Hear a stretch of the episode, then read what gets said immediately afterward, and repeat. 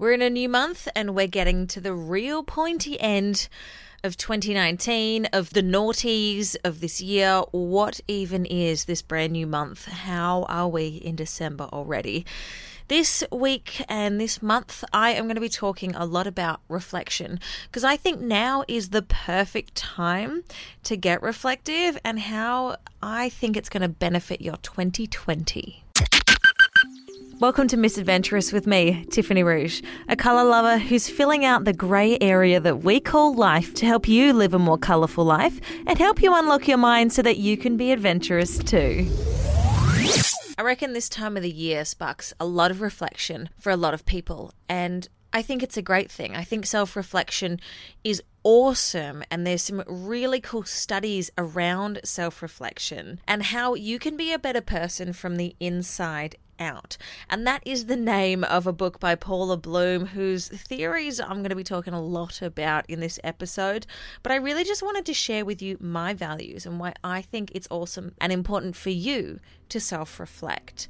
And the way I see it, you got three awesome benefits when you self reflect. Number one is strengthening emotional intelligence. So, if you are a mindful person and you are able to identify your emotions, I'm sure you've had to reflect at some point as to what those emotions were. So, when you self reflect, you're looking inwards and it helps you build two components to emotional intelligence self awareness and self regulation. Obviously, self awareness is the ability to understand your emotions, your strengths, your weaknesses, the values, goals, and everything else, but also to recognize the behavior when you have those emotions and their impacts of others. And self regulation involves the ability to control or redirect these emotions. So you're recognizing the emotions and you're also controlling the emotions and impulses and adapting to changes of circumstances that are going to heighten your emotion. And I think self reflection builds upon both of these things. Number two is acting with integrity, and this is awesome. This is kind of going back to the self regulation, being able to control your behaviors, and being able to stay in control of your own mind and your actions, especially when you are in situations that are heightened. By you becoming self aware, recognizing your emotions, your strengths, your weaknesses, your values, and your goals, and everything else, you're able to live a life of integrity to those goals and values and beliefs and emotions. So once you put all this stuff down into paper, it helps you live true to that. For me, I'm the sort of person that I've got to have these values and my emotions and things that I care about and my strengths. They've got to be around me, otherwise, I forget what they are and they pop up in the weirdest ways. So, by self reflecting, I know what my strengths are. I have them in my affirmations every day. I make sure that they are in my life, part of my daily routine, so that I can continue living within my own integrity that I have created for myself because I self reflect. And my favorite thing is the last awesome benefit of self reflecting is the fact that you can be more confident because once you get clear, it's like working off the foundation. So, strengthening your emotional intelligence is the paving of the foundations. Acting with integrity is starting to work from your foundations, and being more confident is the awesome result that you have when you have self reflected and you've worked from the integrity and your core values and your actions and everything else. I mean, you know, confidence is crucial, right? It's crucial for anything in life. And the more confident you are in something, the easier it becomes, the easier it is to teach, and the easier it is to connect with others whilst doing that thing that you feel super confident in. Because let's face it, if you're a black belt in karate and you know your shit, of course you're going to help others and you're going to speak to others and you're going to joke and you're going to have all these inside understandings with other black belts from karate. It just comes with the territory. And that being said, once you do get more confident with something, you are building a strength in that situation. So it's it's creating this level of understanding around karate that you know and that you go, sweet, this was awesome. And I would bet that the reason you continued to do karate was from self reflection in realizing that you enjoyed it or realizing that it was a really good use of your time or you loved it as a hobby or things like that. Do you see how it's chasing the joy and, and striving for things that make you feel good? And I find that once I self reflect, I tap in to the things that really bring me joy and the things that I love doing so that I can, you know, recognize the strengths that I have in them. I can act with integrity towards my own inner beliefs and values and ultimately become way more confident, all from self reflecting. So, I'm going to give you some questions about what you can do and how you can start self reflecting and this is hands down an exercise moment if you want to self reflect. I suggest you get a pen and paper out, hit pause, go grab yourself a pen and paper and write these questions down, especially now that we're coming to the end of the year. I want you to think specifically about your 2019. Okay, so the following questions are, and you know, if you've got your pen handy, awesome. What made this year good? And what made this year bad. And if you're anything like me, you're going to be writing this in a coloured sharpie and ready to fill in the questions or the answers in a normal pen. And that's totally cool. Set it out however you think you want to do it. Just do it. So, first one is what made this year good? Second one, what made this year bad? Third one, did I achieve everything I set out to? Third one, what surprised me? Was it good? Was it bad? You can even list these things. What did I learn? What did I do well? When did I fail? And what do I want to do or change for next year? And honestly, if you go about writing down the answers to those questions, I guarantee you're going to have a very different outlook and possibly a little bit more of an understanding for the last question, which is what do I want to change or what do I want to do for next year? Because I'm sure some of the bad things you're not going to want to do for next year.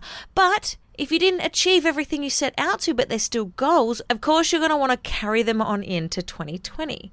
Do you see how it's all related?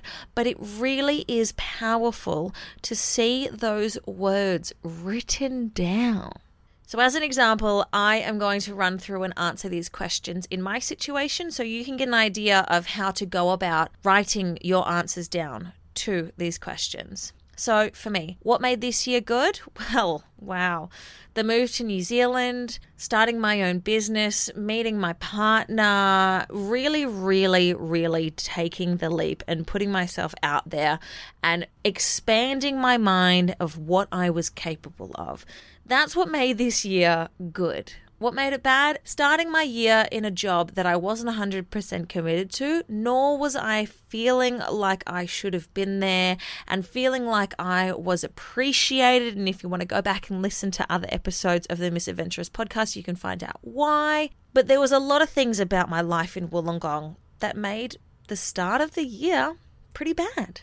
Another bad thing that happened to me, but I have learnt from it, is getting shafted by the radio station that I moved over here for. The winter here in Auckland was bad. But I look at all these things and I go, okay, well, I learnt a lot about the getting shafted by the radio station. I learnt a lot about winter in New Zealand, namely that Aucklanders can't cope and houses were not built for the ridiculous amount of cold, and then I need to rug the hell up ASAP in winter. Basically, the whole thing about me living in Wollongong is if I want to make a change in my life, just to bloody make it. It's crazy. Anyway, Moving on to did I achieve everything I set out to? No. I had a goal to hit 10,000 unique listens on this very podcast that you're listening to, and I didn't achieve it.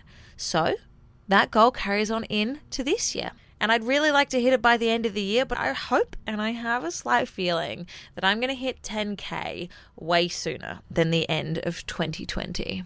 What surprised me? Well, a whole lot about living in a big city and living in Auckland, leaving radio. A lot of those things surprised me. They were good surprises. They were a mixture of good surprises and bad surprises. One really good surprise was finding a partner in a housemate. I had no idea that it was going to turn out the way that I did when I lived with this person, when I met this person at Easter.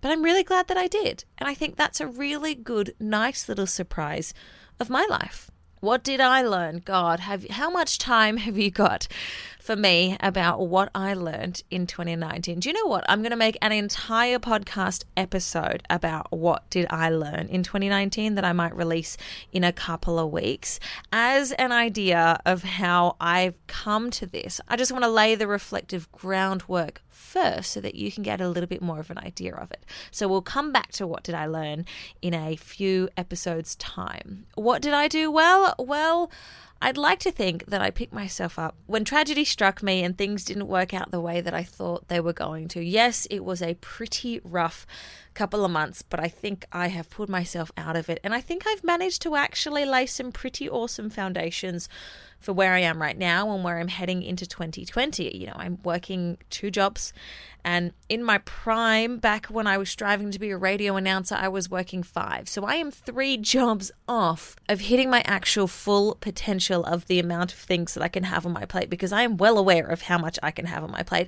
I just enjoy having a little bit more free time these days and getting tattoos. Another thing I did well was plan a life milestone, and that is getting another tattoo. These things are on our bodies for years, and I looked at the things that were really important to me, and I got a new new one. It's awesome. If you want to see it, head on over to Tiffany underscore Rouge on Instagram. I absolutely love it. I'll talk about that at some point as well. Another thing to come back to. Another thing I did well was open myself up to love. And I think it's been a while since I have actually felt this way about love and had this kind of love in my life. But I'm learning every day with every bit of love that I give that there is love returned to me in tenfolds. And I think for me, I'm learning to give more than I receive. And that's a huge, huge, huge thing for me because I've always been a taker, not really a giver. But now that I have love in my life and I am learning to give more of it, I'm learning to give more of it without the thought of what I'm going to get in return from it. And for that, I'm actually really, really grateful that I am in the situation that I am right now and that things have happened to me the way that they have because I wouldn't be grateful, because I wouldn't be experiencing this, and I wouldn't be giving so selflessly as much as I have been. Where did I falter? Well, I'm pretty sure you asked my partner if I have faltered, and he will probably tell you that I falter every day. I mean, you have to like really force it out of him because he speaks so highly of absolutely everyone and everything. And I really strive to be like that one day. But anyway, where I faltered was probably with my lack of preparedness and the way I handled the whole entire situation of getting shafted. I think that was a real big strike on the blackboard of my life of where I have not done things as well as I probably should have, but that's me getting through life and that's me faltering and that's me getting back up and that's me showing resilience and building a life that brings me joy every single day, which I have right now. And what do I want to change for next year, oh my gosh, so so much. I want to change the world for next year, but you know, in a smaller sense. I want to start a business. I want to continue opening up my business of podcasting and helping Kiwis and small businesses in New Zealand podcast. So, if you are a small business owner and you live in, in Auckland and you're looking to start a podcast, well, hit your girl up because I could be bringing you studio quality podcasts. But that's one thing I want to change next year. I want to change my eating habits. I'm already going 366 days without booze. I'm making lots of changes and I'm looking forward to more of them. So, do you see by me answering these questions, I'm talking about lessons that I've learned. I'm making sure that I have the ability to come back to this. I know in about six months' time, I'm going to come back to this episode and go, hmm, what was that self reflection that I did towards the end of 2019? Let me see how I can put this reflection to work now. By asking those questions of yourself, you're creating a timestamp in your life that you can always go back to. It's almost like putting a flag at this point in time in your life when you write it down so that when you come back to it in about a month, two months, two years, 10 years, you can go, wow, I have changed so much. And you don't actually have to rely on Facebook memories to give you this because a Facebook memory is going to tell you where you were, going to give you pictures of who you were friends with, but it's not going to remind you of how you felt, the things that you learned, and what you want to change. So, my suggestion to you is make sure you go ahead and answer these questions. And I'll repeat these questions so you don't have to scroll minutes back, okay? So they are get your pen handy. What made this year good? What made this year bad? Did I achieve everything I set out to? What surprised me? Was it good or bad? And why? What did I learn? What did I do well? Where did I falter? And what do I want to change for next year? There you go. I hope it helps you reframe the experiences that you've had over the past 12 months, and I hope that it helps you in the new year. Well, that's almost it from me here on Misadventurous. If you dig what you hear and want to keep up to date with every single episode of the Misadventurous podcast, hit subscribe however you're listening to this right now. And if you want to be even more of a legend and help other wayward adventurers find this path, I'd love it if you head on over to iTunes and rate and review this podcast. Go on, five stars for all that positivity, right? So until next time, and don't forget, it's the small choices that we make every single day that build up to that big change that you're working towards. So stay with it.